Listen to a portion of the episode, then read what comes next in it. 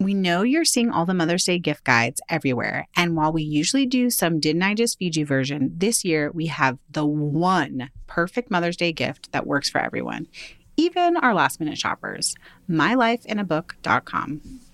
MyLifeInABook.com is a unique service that turns the life stories of people you love into a beautiful book. Here's how it works.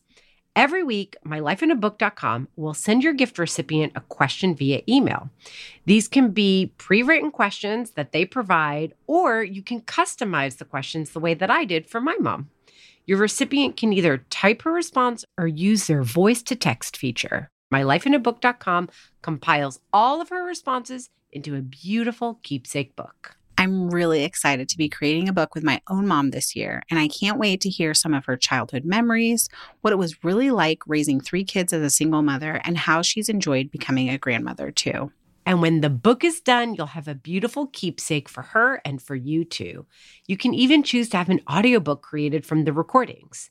It's easy to sign up and the process is automated so you don't have to worry about missing a week. Check out mylifeinabook.com and use code DIJFY at checkout for 10% off.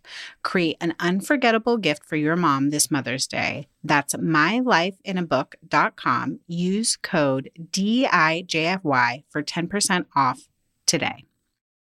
Hi, it's Stacy, and I'm guessing that you clicked play because you love getting as much didn't I just feed you in your life as possible. I mean, hey, listen, girl can hope. But if I happen to be right and you're not already getting our bonus episodes, what are you waiting for? There are two ways that you can get access to two extra full length ad free episodes every single month. You can either subscribe to our bonus feed on Apple Podcasts, or you can become a supporting member of our community. If you become a member, you'll also get an ad free stream of every single episode, which means eight glorious episodes of Didn't I Just Feed You every month, every single one without ads, thanks to your generous support. Get all the details at didn'tijustfeedyou.com backslash community. And in the meantime, here's a preview of a recent bonus episode that we think you'll love.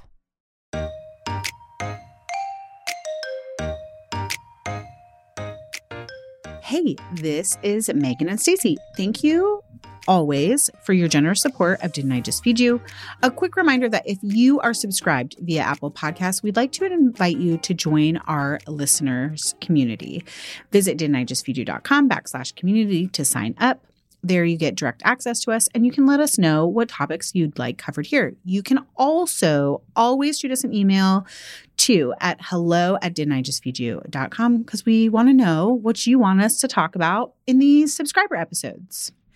So, guys, we have covered some cult favorite stores like Trader Joe's and Costco before, but we recently realized that we've never covered Aldi. And we thought it was finally time. So I'm really excited about this one.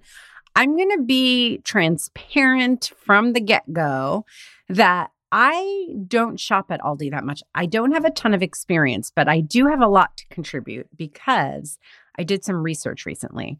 So, New York City has a small handful of Aldi's, but none are near me. Mm-hmm. And it's like a big pain to get to them. Upstate, there is one near me that I went to once, and the one that is closer to me, I did not like. And I do want to touch on this a little bit because I have found Aldi's to vary greatly in like I don't want to say in quality, but especially in the produce section. We'll get to that in a minute. But I recently was upstate and for to prepare for this episode went to a different Aldi that was a little bit further and it was fantastic. And so what I did was focus pretty deeply. Thank you Aldi in Rensselaer, New York for not throwing me out because I looked super weird. I was in there forever talking to myself with my phone, taking notes, taking photos, trying to compare like price per pound, price per ounce for like nearly every category of product in the store because I wanted to come here to be able to talk in a pretty detailed way about price and what to buy at Aldi based on value because I know that's part of why people go to Aldi. Yes. Megan, I want to know about what you brought to today's episode and like how regularly do you shop at Aldi? Okay, this is a great question. To your point, I think the quality of the Aldi and also the produce, and we're going to talk about this, depends greatly on how busy that Aldi is. Like if you have an Aldi that's very busy and is like a lot has a lot of turnover, it's great. I really do think that because we used to live really close to one when we lived outside of Atlanta. And I went in a handful of times and was like, ooh, I do not enjoy this shopping experience. And now that we're back in Chattanooga, like back in the South, there wasn't one out in Boise, TBH. Um, but in Chattanooga, there's one really close to our house and it stays busy and it is a great shopping experience. It's really only in the like last six months that I've been taking advantage of using the Aldi, especially if I like run out of something in the middle of the week. It's actually the closest, most affordable grocery store to me. There's a little specialty market kind of near our house, but it is very expensive. And so it's not great for when you just need to run out for like milk or coffee or whatever. I'm curious what people are going to say about the busyness quality connection that you're drawing because Yeah. that does not align with my experience. Okay. Because all the ones I've gone to have been busy.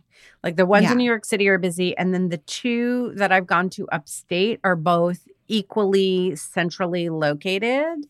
And one was like a really not nice uh, shopping experience.